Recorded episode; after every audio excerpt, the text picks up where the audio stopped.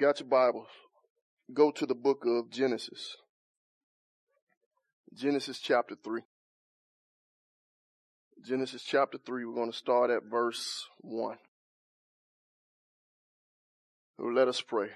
Father God, in the name of Jesus, God, we thank you for being God and just for being real and being here with us, God. Open up the eyes of our understanding. Truly let us see, let us learn, Father God, and be impacted, God, by something in your word, in your truth, God. Help us to learn of you, to focus on you, to love you. In Jesus' name we pray. Amen.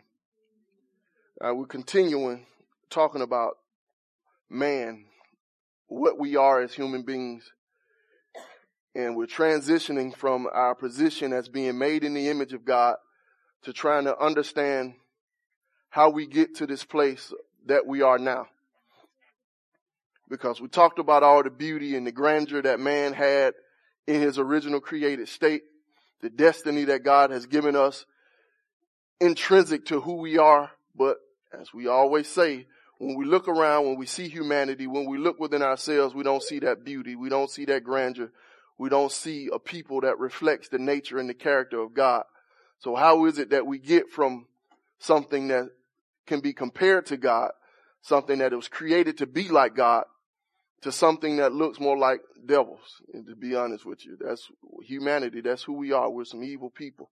Even the best of us are quite evil. So how do we go down that slippery slope and end up at this place? And last week we began to look at the story of the fall of man here in Genesis chapter three. And we talked about the entering in, uh, the beginning of this perversion of the nature of God began with deception and how the, the seed of all sin starts with deception. That there are lies, that there are tactics, and there are things that we believe that is absolutely not true, but we believe them and we accept them, and that's how sin enter into the world.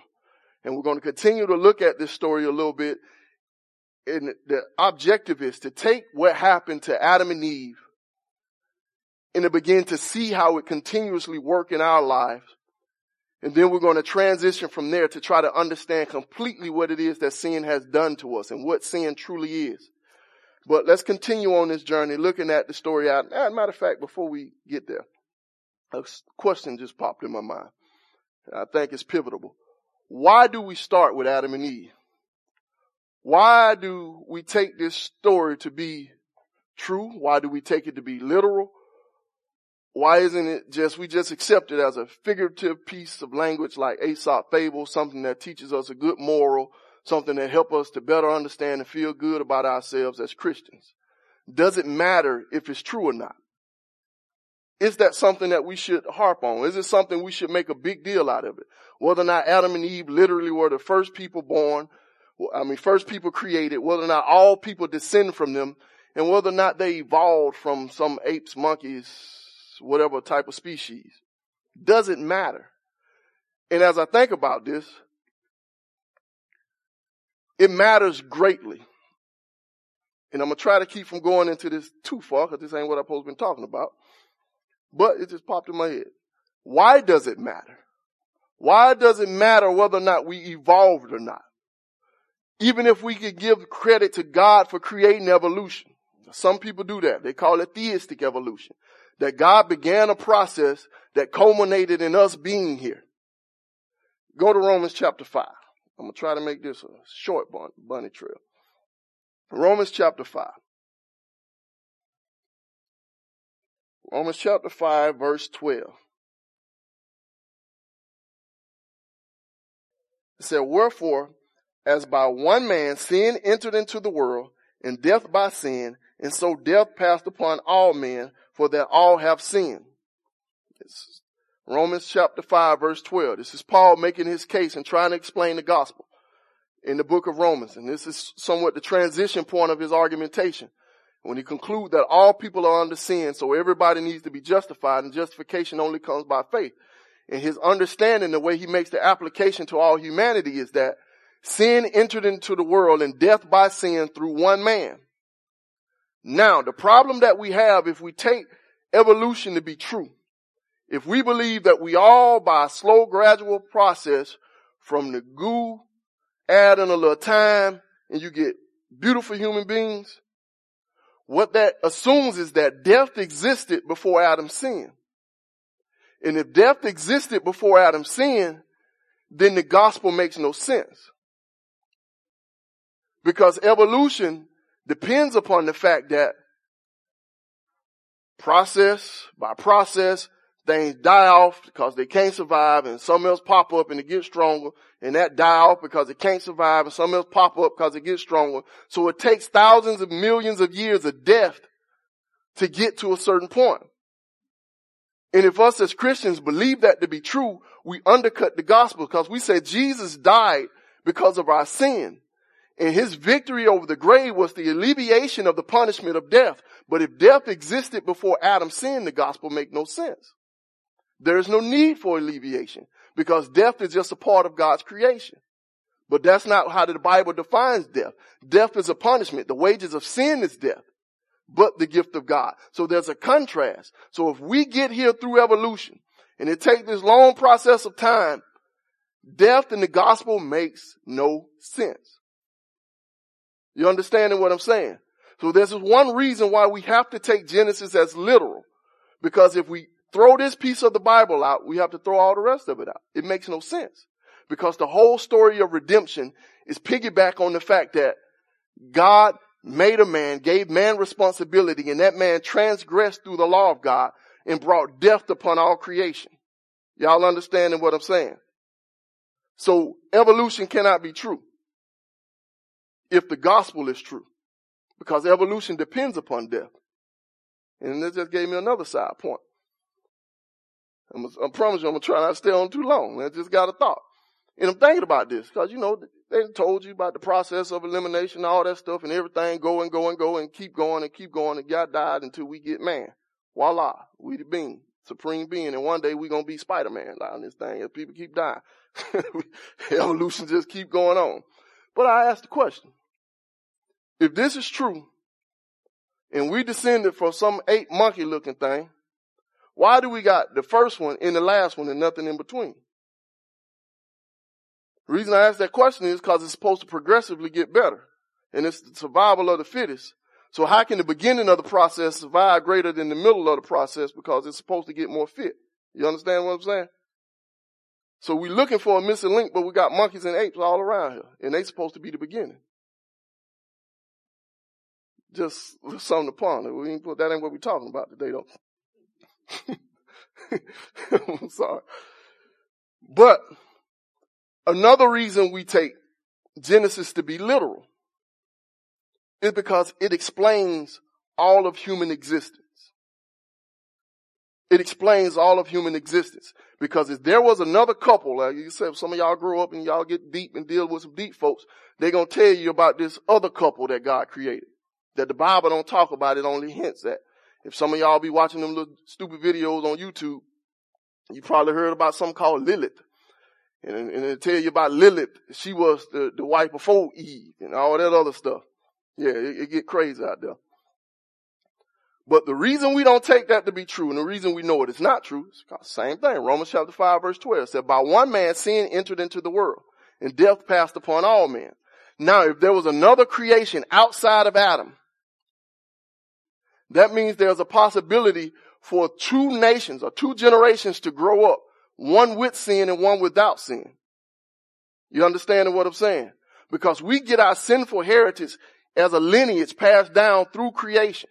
We're born into it. We're corrupt by nature. And that comes from Genesis chapter 3. But if there was a whole nother group of people that existed out there who did not sin, who did not transgress, that would give the possibility for a righteous generation and a wicked generation. But the Bible teaches us that the first man, Adam, was the one man and through him all sin passed upon all his descendants. So if Adam and Eve was not the first couple, sin and salvation once again does not make sense. History does not make sense because we see the continuation of this one same thing that shows itself in all of mankind, no matter where we search and dig and you go through archaeology, but most of y'all probably not interested in that, but it, it can be fun sometimes. And you watch the folks and they find humanity and they find old nations and they find stuff that we forgot existed. The one thing that they find in all these places, death, disease, chaos.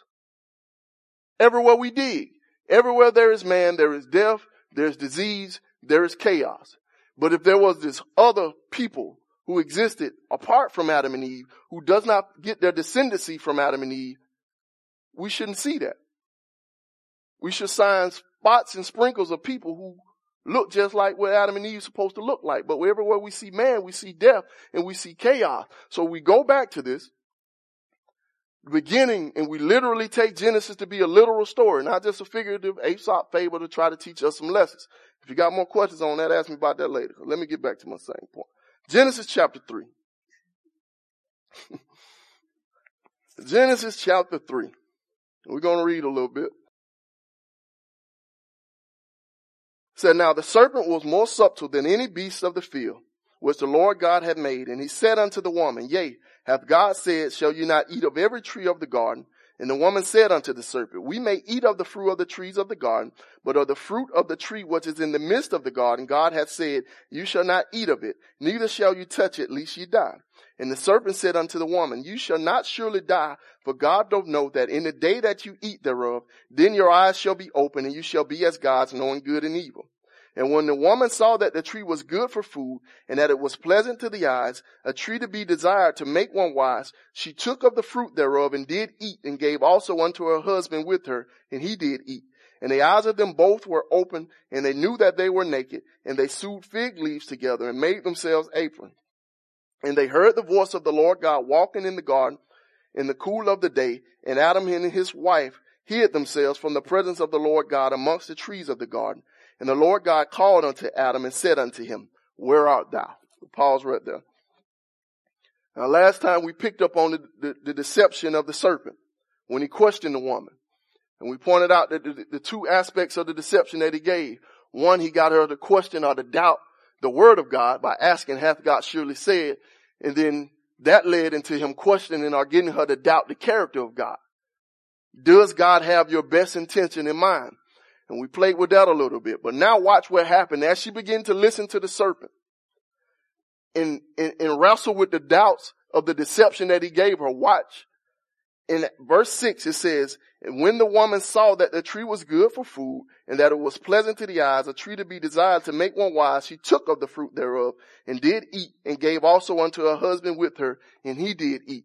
Now up until this point, every action, which is not a lot that we see takes place in this creative act, it began with a word from God and a response from his creation.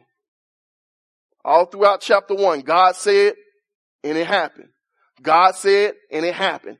Even in chapter two, once he placed man in the garden, all the activity of man came as a result of the giving and the descriptions of God.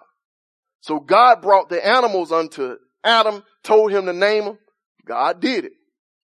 God caused a deep sleep to come over Adam, pulled out his wife, presented it unto her, then Adam write the first poem in the Bible.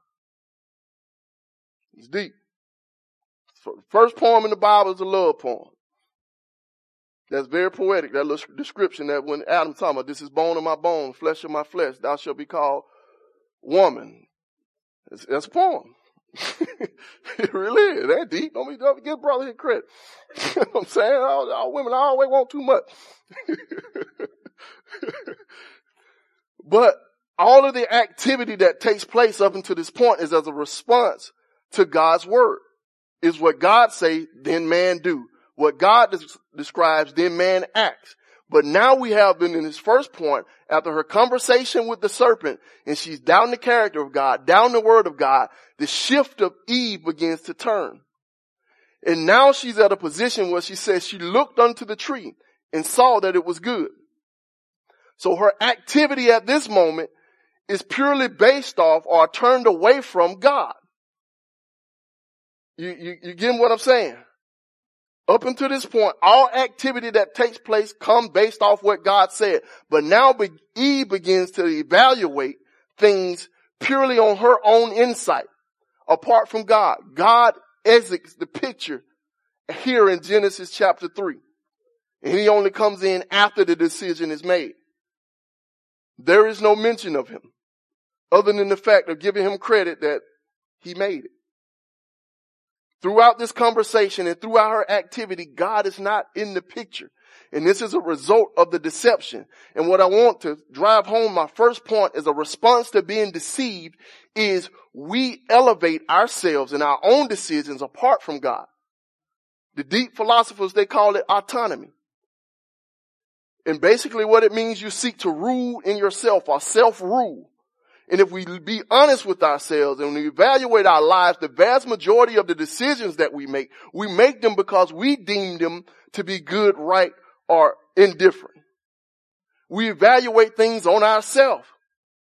We think that we are the masters of our own fate. We think that we control our destiny. We make our own plans. We make our own ideas and we present those to God sometime if we get real religious. But in reality, it all falls back on ourselves. There's a turning of the gaze that takes place once you allow yourself and you allow deception in the, the words of the enemy to seep in. Give you an example how this play out in, in regular life.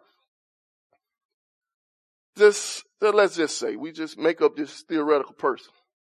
All right, theoretical person is a young single lady. They're easy to pick on. Young single lady. And you got the young single lady who trying to be serious and trying to be deep and really want to do what God want her to do. But every day she wake up and realize that all my friends got boyfriends, they get married, and I'm lonely. And it don't seem like I got any prospects on the horizon. He says, I don't see none of them out there. Every man that try to come holler at me is a fool. Oh, he just crazy.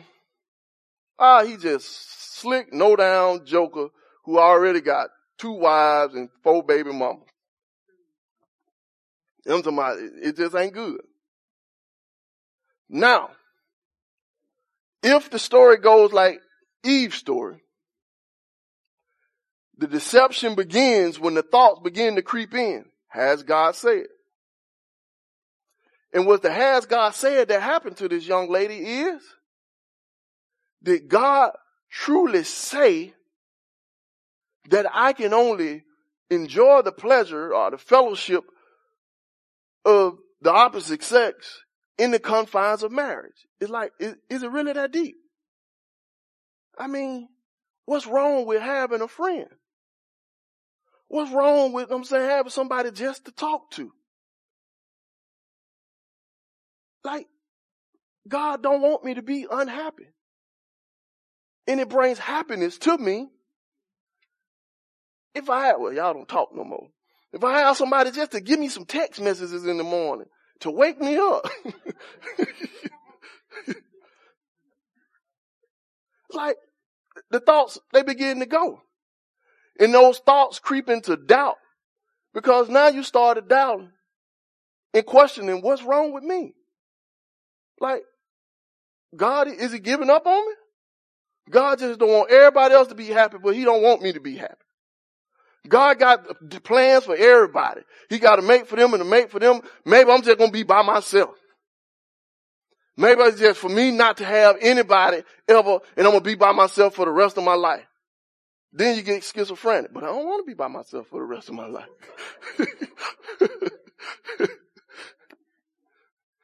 like, but maybe I could be like Paul. I don't want to be like Paul. Paul, you got you traveling around here, have nobody. Man, God, listen, that's the old, that played. People ain't trying to live like that no more. Everybody got somebody. And I know the Lord want me to be happy. So what do you begin to do? You begin to evaluate and perceive things outside of the realm of God's lordship and his control. So now every man you see that halfway got a muscle, you be like, is he the one? Okay. All right. He got a job. what I'm saying, brother, he do, he do look nice. Oh, look at he looked over here and smiled. See, that's a sign from God. and you begin to run all these things in your head and you start to make plans on how this could fit what you believe in your heart to be the thing that God wants you to have. Then the brother exposes himself. And you realize ain't nothing about this brother what the Bible says I'm supposed to have. He ain't righteous at all. Then you say, see, that's a sign. Cause I'm a missionary, evangelist, and God want me to save him. and we ain't gonna have no regular relationship. we gonna meet together and do Bible study. And, and when I text him in the morning, when he tell me, hello, beautiful, I'm gonna send him the verse of the day. and you start to think in your mind and evaluate this situation and allow the desires and the dictates and your judgments to create what it is that is good, okay, and acceptable. And what this does is allow you to lower your guard and it allows you to accept things that you otherwise would not have accepted because you begin this text relationship with this brother and he texting you, okay, beautiful. And you sending him the verse, verse of the day. Then he texting you at lunch, what you doing, beautiful? I ain't doing nothing but sitting out here working. I'm bored. What you got up for tonight? None. What you got up for tonight? I'm just trying to see what you're doing. And now you blushing. Now you smiling. And now you going home feeling good. And now you're conflicted. Because you got a little bit of Jesus in you and they're telling you that what you're doing and what you're thinking is wrong. But you got a whole bunch of emotions and a whole bunch of deception in you and they're telling you that it ain't that wrong and there's a way for you to make it right. And you begin to justify and rationalize why is it okay for him to come? Why is it okay for him to be here? Why is it okay for me to enter into this relationship even though everything in me telling me I should not do it? And the next thing you know, you wake up, you crying and you're feeling bad and you're sorry and you don't want to come to church no more because you think Jay gonna already know that I did this wrong and he's just gonna tell all my business so I ain't going around them DNA folk no more. because you feel bad and you shame them, you have made decisions purely based off what you see and what you perceive within yourself and not allowing God to enter into the picture. Now that's just a deep example. But we do these things all the time. To the point that the videos that we watch on our phones, the songs that we listen to, there are things that we know and we believe I shouldn't be doing this. But then your mind begin to rationalize why it's okay. That's because we create life for ourselves apart from consulting God. And this is what happened to Eve and how she ended up in the place that she in, that she began to see the fruit apart from his creation from God. Now the amazing thing is, and it's going to lead to where we're going. Now if you read in chapter two, God made a whole bunch of trees. He made a lot of them. Whole bunch of trees he gave them. And God gave them access to every last one of them. She could have looked at any tree. She could have consulted anyone. She had multiple opportunities and multiple chances to eat a whole lot of trees, a whole lot of fruit from a whole lot of trees. But why this particular one did she focus on? It's because her attention was drawn to it by the deception that took forth. You, you get what I'm saying?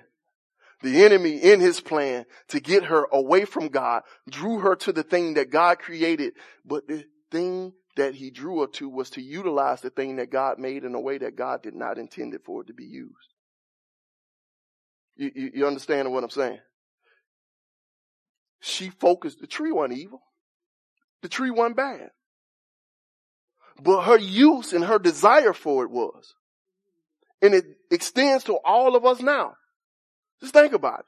Most of the stuff that we desire to do that is wrong, the thing in and of itself is not wrong. It's not bad. Male and female relationships, sticking with our same person. God made that. God has a plan for it. God designed it. He crafted it. It is a beautiful thing to be used the way that God created it to be used. But the problem comes in it when we see it and we pervert it and allow it to be defined apart from what it is that God has created. And it's the same thing that goes for us, our tongue, our body, all of our existence, music, everything we got. God has an intent. God has a purpose for it, but the culture corrupts it and it redefines it apart from God. And we live in this struggle where we trying to absorb in all that the world has defined and see how we can use it apart from God's definition of it. That is part of the definition of sin, to pervert, to change. So as we evaluate life and as we evaluate culture, we cannot do it in a mindset that God has nothing to do with it. This is one of the great deceptions that happened in our education system, corrupting our children. And that's this idea of neutrality. What you mean by that?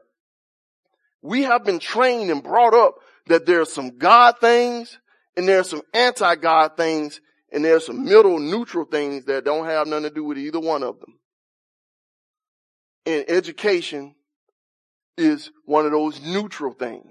God ain't got nothing to do with this. And what we teaching ain't anti-God. This is just bare facts. It's neutral. That's a lie. Because if God is who he say he is, everything that exists exists under his ruleship and his authority. He defines it all. Nobody has the right to give definition to anything but the God that created it. Are you understanding what I'm saying? So everything we in, impact in life, everything we encounter in life, we must filter it through who God is and what it is He made it for.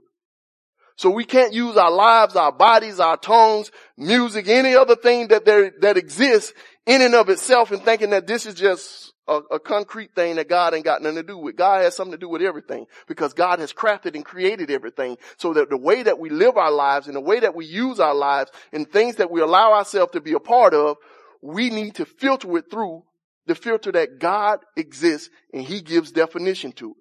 Are y'all understanding what I'm saying? So as you begin to make connections and you enter into relationships, you allow God to define the purpose and the extent of it. Don't be like Eve who allowed her gaze to be turned away from God and to look solely upon this thing. Now I'll show you another parallel. Go to First John chapter 2. Y'all got these electronic Bibles so you can't hold your place. Because we're going to come back to that. First John chapter 2. Starting at verse, I think it's 5, I won't. All right, 5, it's 15. First John chapter 2 verse 15. It says, love not the world, neither the things that are in the world. If any man love the world, the love of the Father is not in him.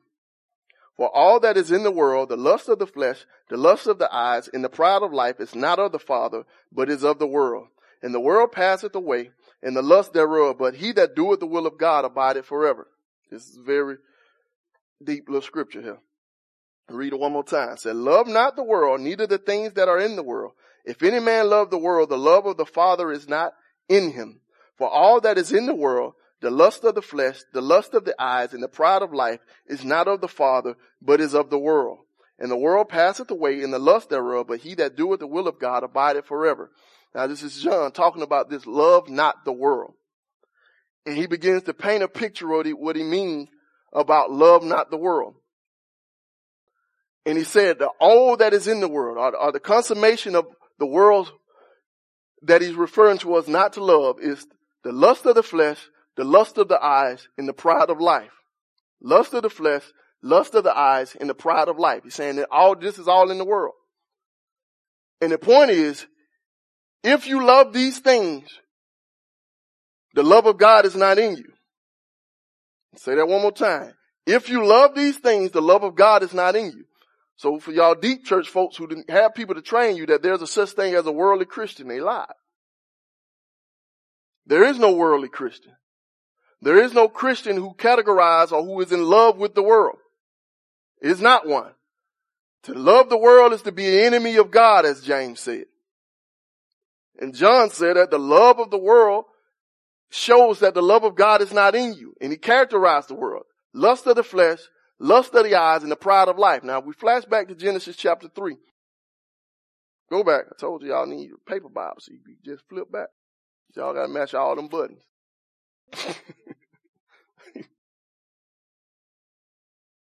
Genesis chapter 3, still at verse 6, and show you the parallel and, how this has been around since the beginning. Like I told you, Genesis is the origins of all that we understand from the rest of the Bible. Said when the woman saw the tree was good for food, so the woman looking at the tree, she saw that it was good for food. It was something beneficial for the what? Body. So the desire to eat, lust of the flesh is what she initially began with. She saw that it was good for food and that it was pleasant to the eyes, the lust of the eyes. So it looked good, it's good for the food, and was the last one. And the tree was desired to make one wise, the pride of life. So all of these things that John talked about, that's all that's in the world, began right here in Genesis chapter 3. The lust of the flesh, the lust of the eyes, and the pride of life. She saw that it was good for food. It was something in her body that could benefit from the thing that was there. Her body wanted something and the tree could supply that need. It looked good. I don't know if it was sparkling. I don't know. I don't think that people put all that little wax on your food to make it shine in Walmart. I don't know if God had some of that on, on the little thing to make it a little you know, they had a little mist, especially when you go to the expensive grocery store. They had a little mist shooting up in there to make it always look fresh. You ain't got that at Calhoun Food, boy. You go down that thing. they ain't got no mist. They got that funk up in that thing. That's all. but she was looking at it and it looked good it, it appealed to her eyes. It appealed to her perception and said it was a tree desired to make one wise. All that is in the world was right here in this tree.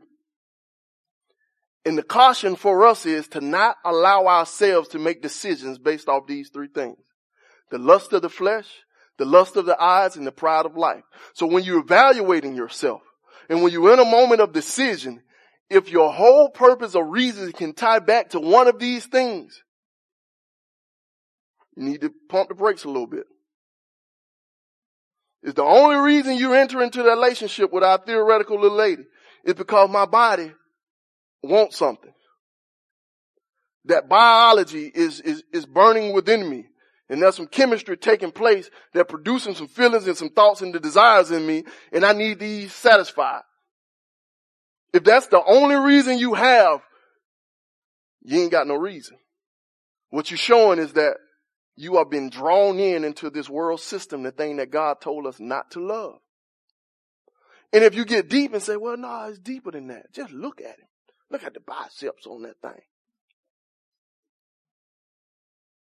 That goes to the what? Lust of the eyes. It look good. And if the whole basis of your relationship built on the fact that he fine, you making a wrong decision. Are you understanding what I'm saying? Lust of the flesh, I want it. Lust of the eyes, he fine. The pride of life. This marriage, this union brings some fulfillment to me. You're wrong. And the amazing thing is this last one has been so elevated to the point in our day and culture we don't recognize it we don't see that we are driven by the pride of life. To the places that we desire to stay, the clothes that we wear, everything that we do is dictated or shaped by the perception of other people and the way that it puts me on in my societal status. That's how we make decisions. You, you, you, seen anything different? How old are you? You, yes. You're 16. Beautiful age. 16. So that means you in what? 10th or 11th? 11th grade. Grand time. You got a lot of friends? You guess? She don't know. She has a lot of friends. Okay. Got a lot of friends. So 16 with a whole lot of friends. 11th grade. So this is almost freedom time in your life. You start to feel the itch. I'm saying get the shaking and, and your whole way you view people's opinions and, and, and their decisions their input in your life begin to change. And you got a whole lot of friends. Now, how many of your friends refuse to do certain things because somebody else said it ain't cool? Answer that just question in your mind. Don't say it out loud. Just think, how, how many of them refuse to do certain things just because other people will not like it? It's a good little bit, ain't it? And it's some who have secret things in their lives that they enjoy, but they keep it a secret because it ain't cool. And not only because it ain't cool, some of them, they ain't sure if it's cool or not. Just, just watch. You can see it even in church. That there are times where God's begin to speak to you and you want to do certain things and you hear it.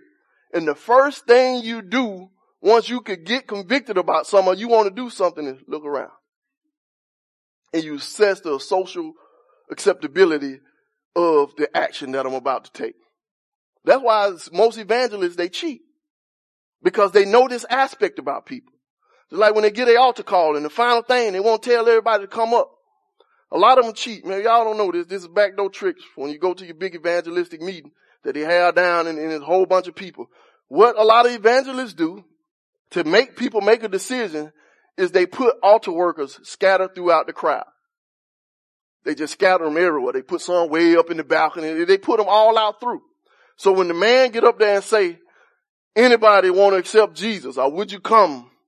Those people stand up and start walking. So them people who on the fence be like, man, I believe I need to be saved. I know I don't feel like walking in front of people. They look up and you see 20, 30 people get up and start coming. Now that makes it more acceptable for you to get up and start coming. Churches shouldn't do that. That's, that's, that's not good. but they do. And the reason they do that is because know that most people are dictated by this pride of life. We don't want to be isolated. We don't want to be rejected. We don't want to be cast down. We don't want to be the only one that's whatever.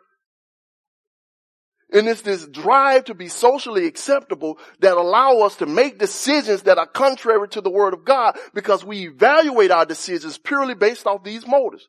Lust of the flesh, lust of the eyes, and the pride of life.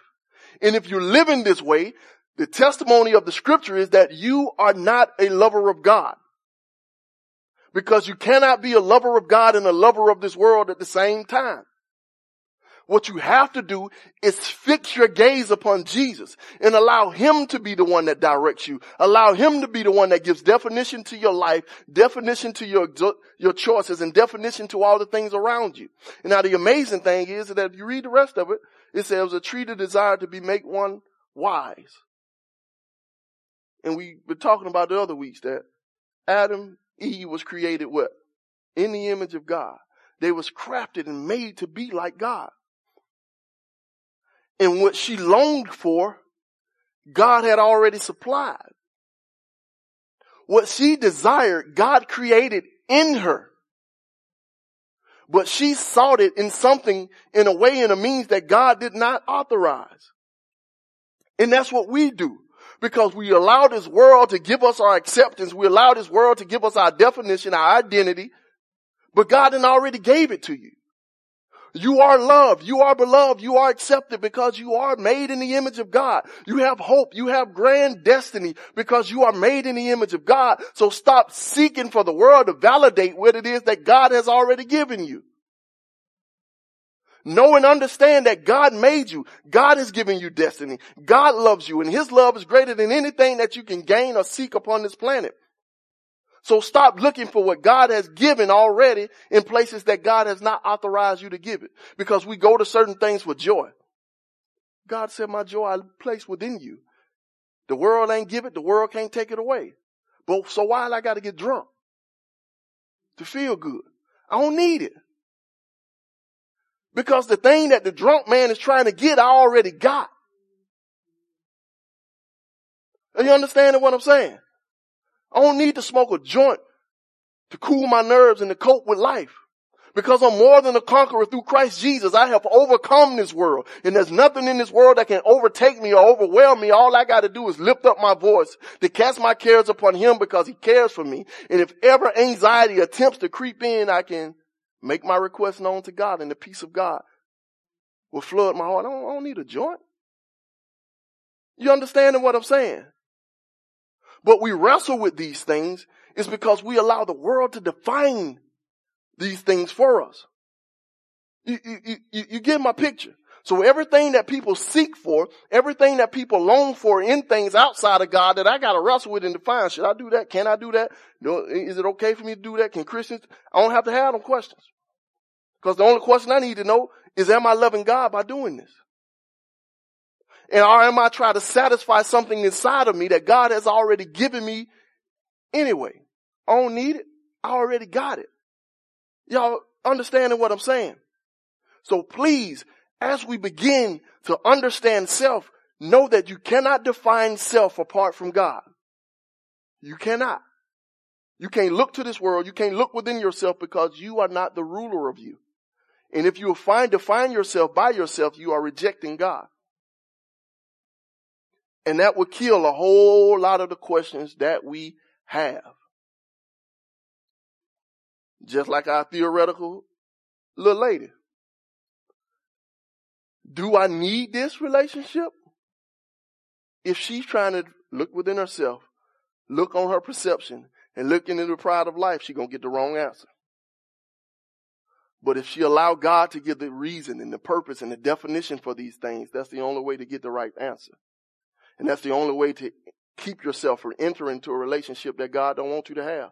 Whether it's homo or hetero, it's the same thing. It's an attempt to redefine what God has made. We don't get to make up them definitions. Are y'all understanding what I'm saying? So when I fight for the sanctity of marriage, that's deep in our culture. Y'all know y'all saying conservative Christian people, so y'all like that type stuff.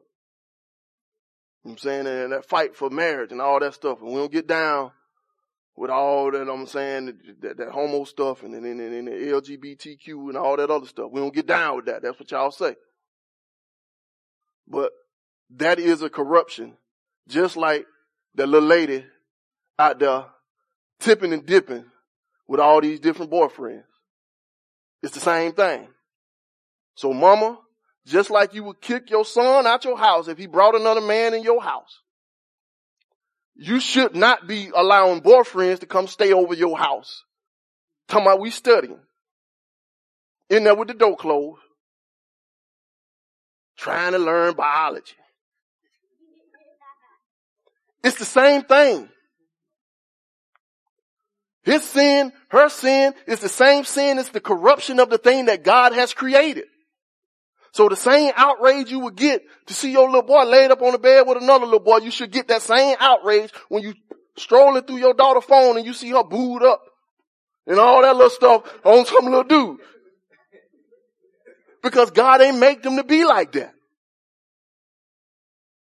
Both of them. You understanding what I'm saying?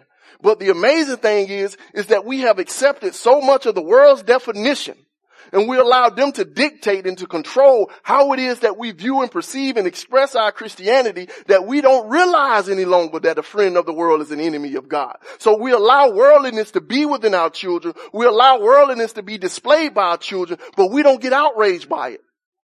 And to it progress to the point that the world is outraged by it. Y'all understand what I'm saying? In, in, in our conservative Christian people, we go mad because another man then shot up a whole nother mall. Another man then shot up what it is, a, a, concert, all these mass shootings and we go crazy and we get insane and we be outraged because God did not intend us to murder. God did not intend us to kill. But when we see the news, we say, oh man, just the mother black folks up there shooting each other in Chicago. We don't, we don't call that mass shooting. Twelve children died. Man, them, them gangsters and them thugs up there, they need to quit. That's a mass shooting too. And we should be outraged by that as well. We should be fueled with the same passion and we should be crying and crying out just like we do when we see the little news and they show up that thing over and over and over and over again. When we hear that down the street in Gill Village, it was a mass shooting and a 12 year old kid was shot. A 16 year old got killed in front of their mother. We should be mad about that just like we mad about Eric Garner. You understanding what I'm saying?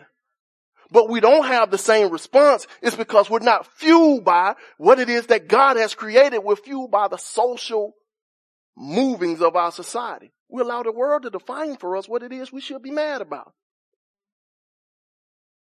You understand what I'm saying?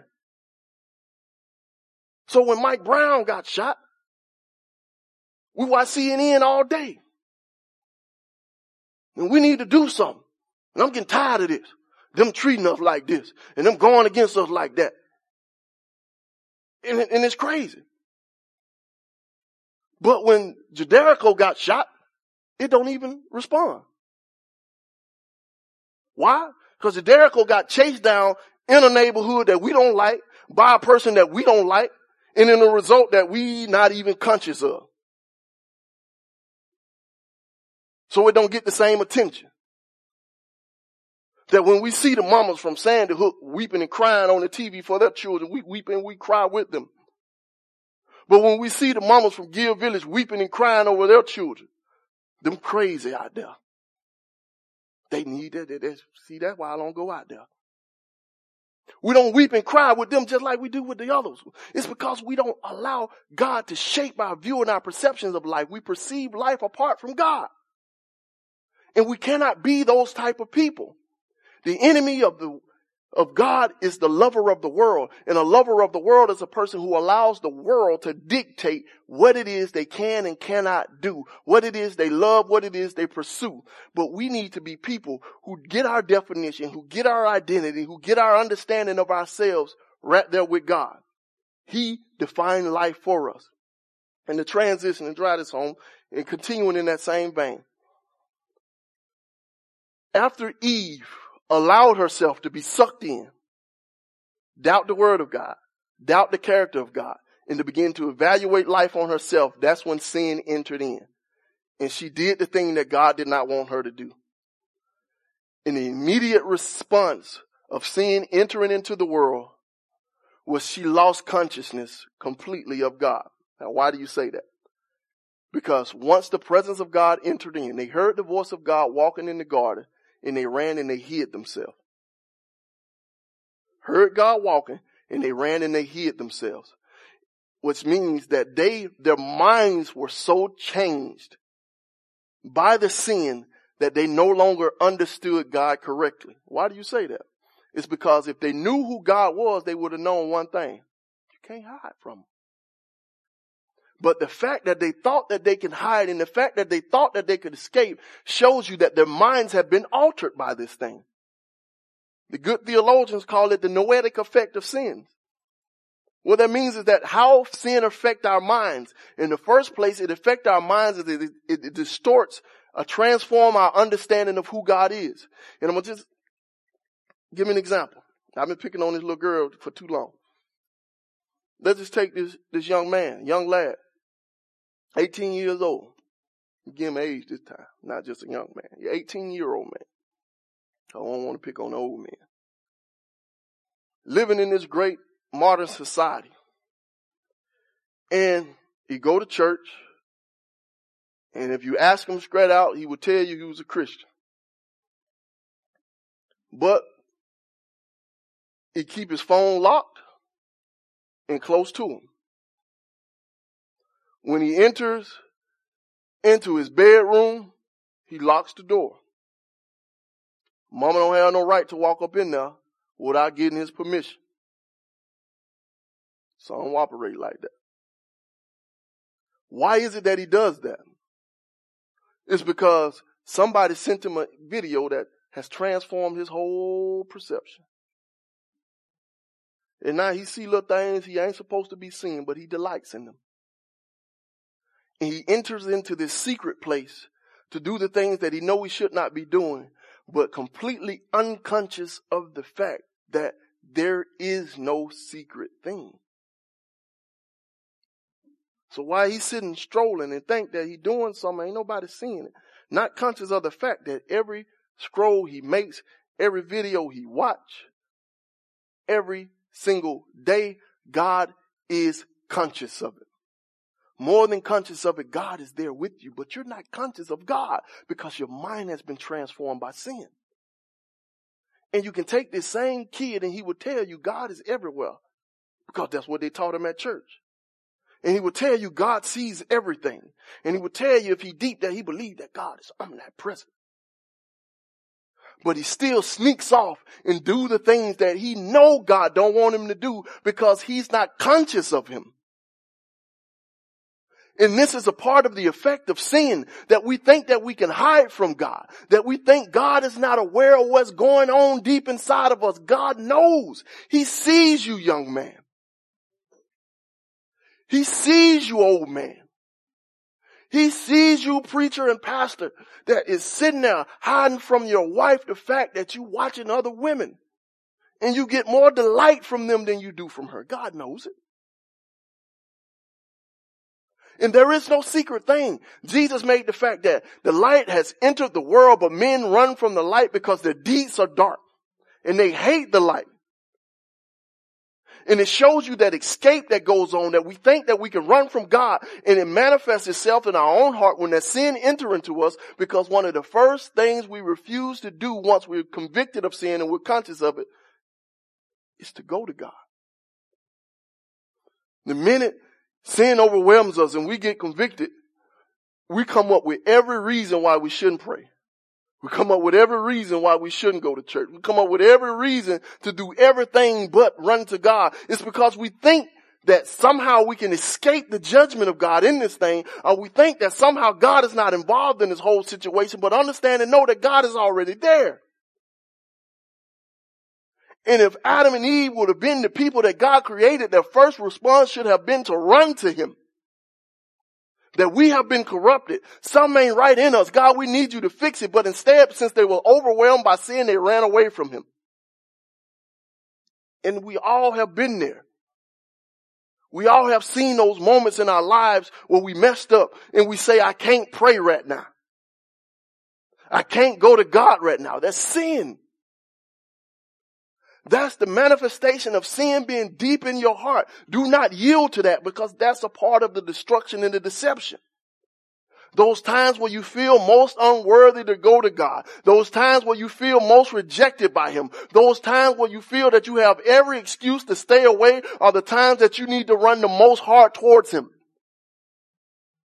Because those are the times where you are being overwhelmed by sin and you think that you can get it together, you think that you can straighten it up, you think that you can just give up or whatever it is that you're trying to do, whatever the lie the enemy putting in your heart, and those thoughts, those escapes, all of those things lead us to, to suicide and lead us to depression, it lead us to all this type of isolation where we run away. Those are lies from the enemy and you are being overwhelmed by sin. Are you understanding what I'm saying? And so we need to go to Hebrews chapter 12 and we're in right there just to tie both of them together. Hebrews chapter 12, verse 1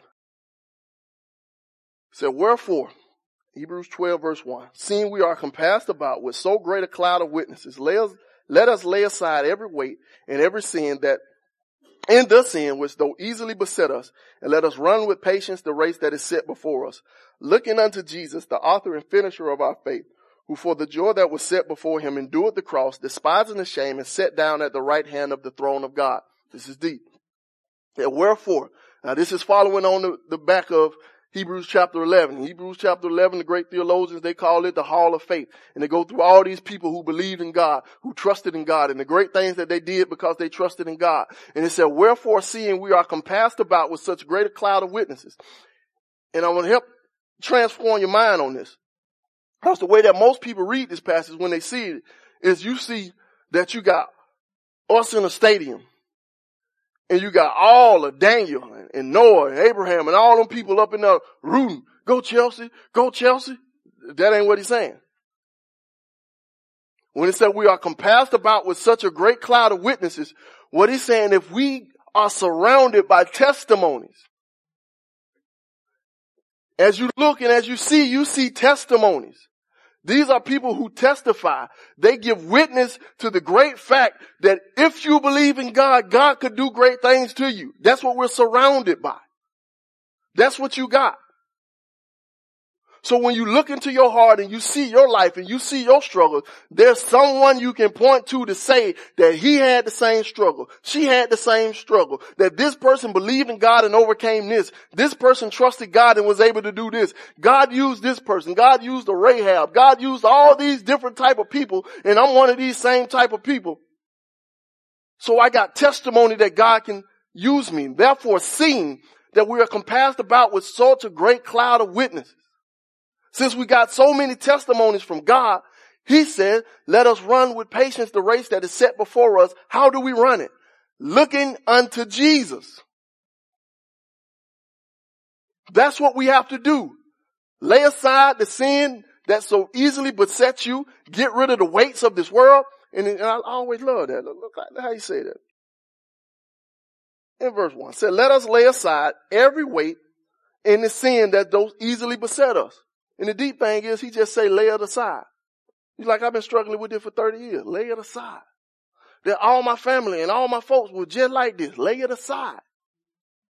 There's nothing too strong that you cannot overcome. There's nothing so great that it will overwhelm you to the point that you cannot supersede it. All you can do is lay it aside. Paul makes it seem so simple. Well, I don't know if this Paul is Hebrew. The Hebrew writer makes it seem so simple. Just lay it aside. Whatever the struggle is, lay it aside.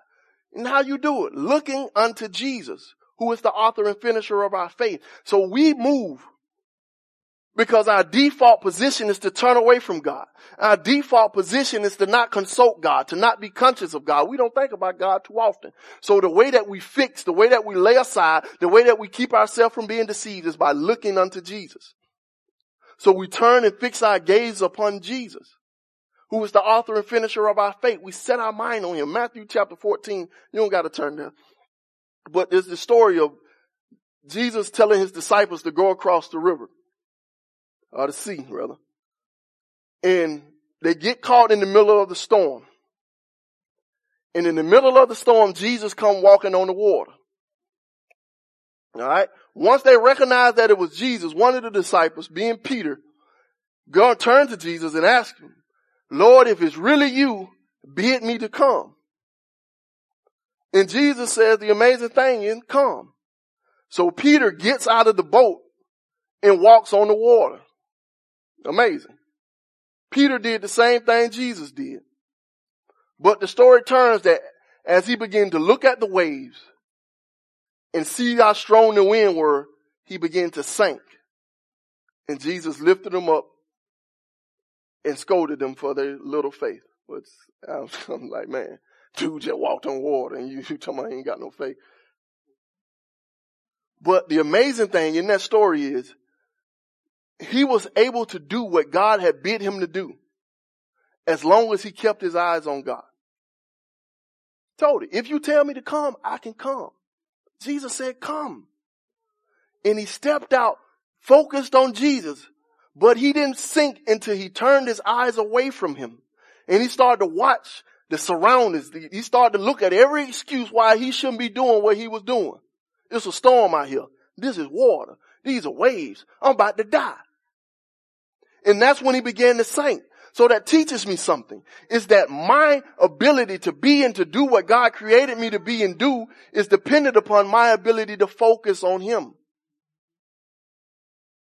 So when that doubt creep into you, that you are overwhelmed, you can't do nothing in life, what do you do? Turn your eyes. You look at Jesus. Because if focusing on Jesus allowed Peter to walk on water, I think it could allow you can overcome a little heaviness and a little depression. I think it can help you be the mom that you want to be. I think it can help you be the father and the husband that God desires you to be. All you have to do is look unto Jesus, the author and finisher of your faith. He's the one that started. He's the one that's going to bring it to completion. Everything is dependent on him. So instead of looking at this world, the systems of this world, instead of looking at ourselves and our inabilities, our shortcomings, we look at Jesus. And as long as we're looking at Jesus, we shall overcome. Isaiah 26 saying this song, it says that he will keep them in perfect peace who mind is stayed upon thee, all because they trust in the Lord. I get perfect, complete, entire, total peace. Why? Keep my mind on Jesus. And that his mind is stayed on him, I focus. I think about him. I'm conscious of him in my day to day actions. So let's keep God in our mind. And if we keep God in our mind, we keep ourselves from the wicked one because we resist God. I mean, we resist the devil, submit ourselves unto God, and he will flee from us. So a part of that resistance is submitting. A part of that turning is looking to. You don't just repent for the sake of repenting. You turn from yourself and you turn to God. And if you turn to God, God gives you a promise that he will complete the thing that he began in you.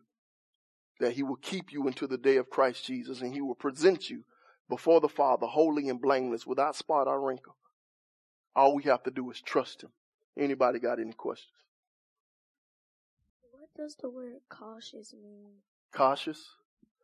To be cautious is to do something carefully conscious of the danger that is around it. So you take your time and you're aware of the danger that's involved in it. What does the word aware mean? Aware means you you you recognize it, you know it, you you think about it. It ain't something in the back of your mind. Like when you're running outside, sometimes you can just straight catch out and you know it's glass on the ground. So you don't run that way because you're aware of the fact that glass on the ground. But if you don't know that glass on there, you just run out there, you just running. You're not aware of it. You're not thinking about it. And then you cut your foot up and your mama fuss at you and slap you across the back of the head. Say, you should have been out there with no shoes on anyway. Any other questions? When Eve gave Adam the fruit from the tree, did he know it was a fruit from the tree when he first ate it? From the way the story is wrapped, it, wrapped, yeah. It seems like he was conscious of the fact. Because once God came to him, he began immediately to, to, to, to snitch. Adam was the first snitch.